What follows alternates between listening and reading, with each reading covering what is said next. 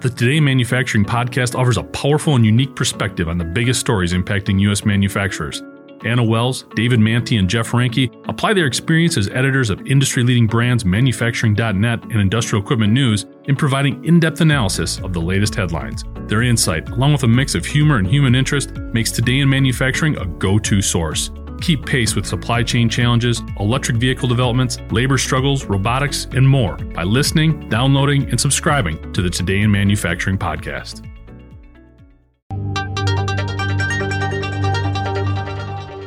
Automotive News is calling it a talent drain, as it revealed this week that more executives have left the EV startup Canoo. Canoo gained an early foothold in the EV startup race with its unique designs, including lifestyle vehicles.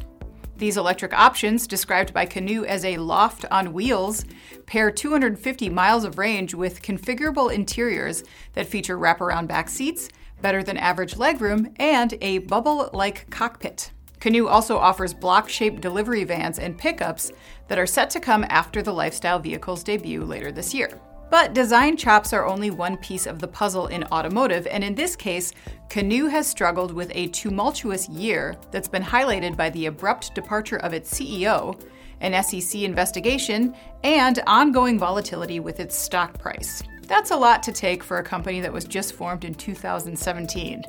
And now there's more. Automotive News has reported that Canoo is hemorrhaging talent, citing several key executives who have fled the company in recent weeks. Departures identified by an Auto News source who wish to remain confidential include vehicle program lead Nicolas Leblanc, as well as Richard Walker, who oversaw software controls.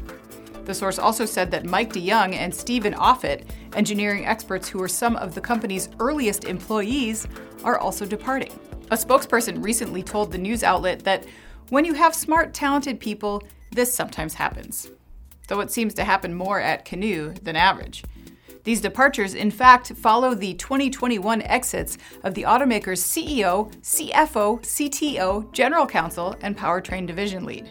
Earlier this month, it was reported that the company's CMO and Vice President of Manufacturing and Investor Relations were also stepping down. None of this has helped Canoo's share price, which took a 24% dive through last Friday's close, compounding challenges related to an SEC investigation announced last year.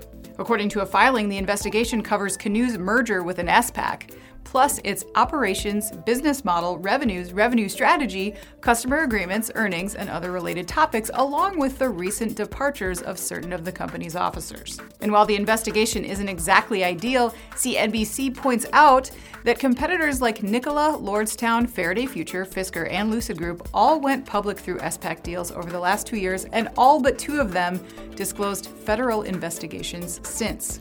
Canoo said in May that the SEC has informed the company that the investigation does not mean that it has concluded that anyone has violated the law. Still, the steady stream of executive departures doesn't bode well for the Canoo brand as it prepares to launch its first vehicle later this year in a crowded market for emerging EVs. I'm Anna Wells, and this is IEN Now.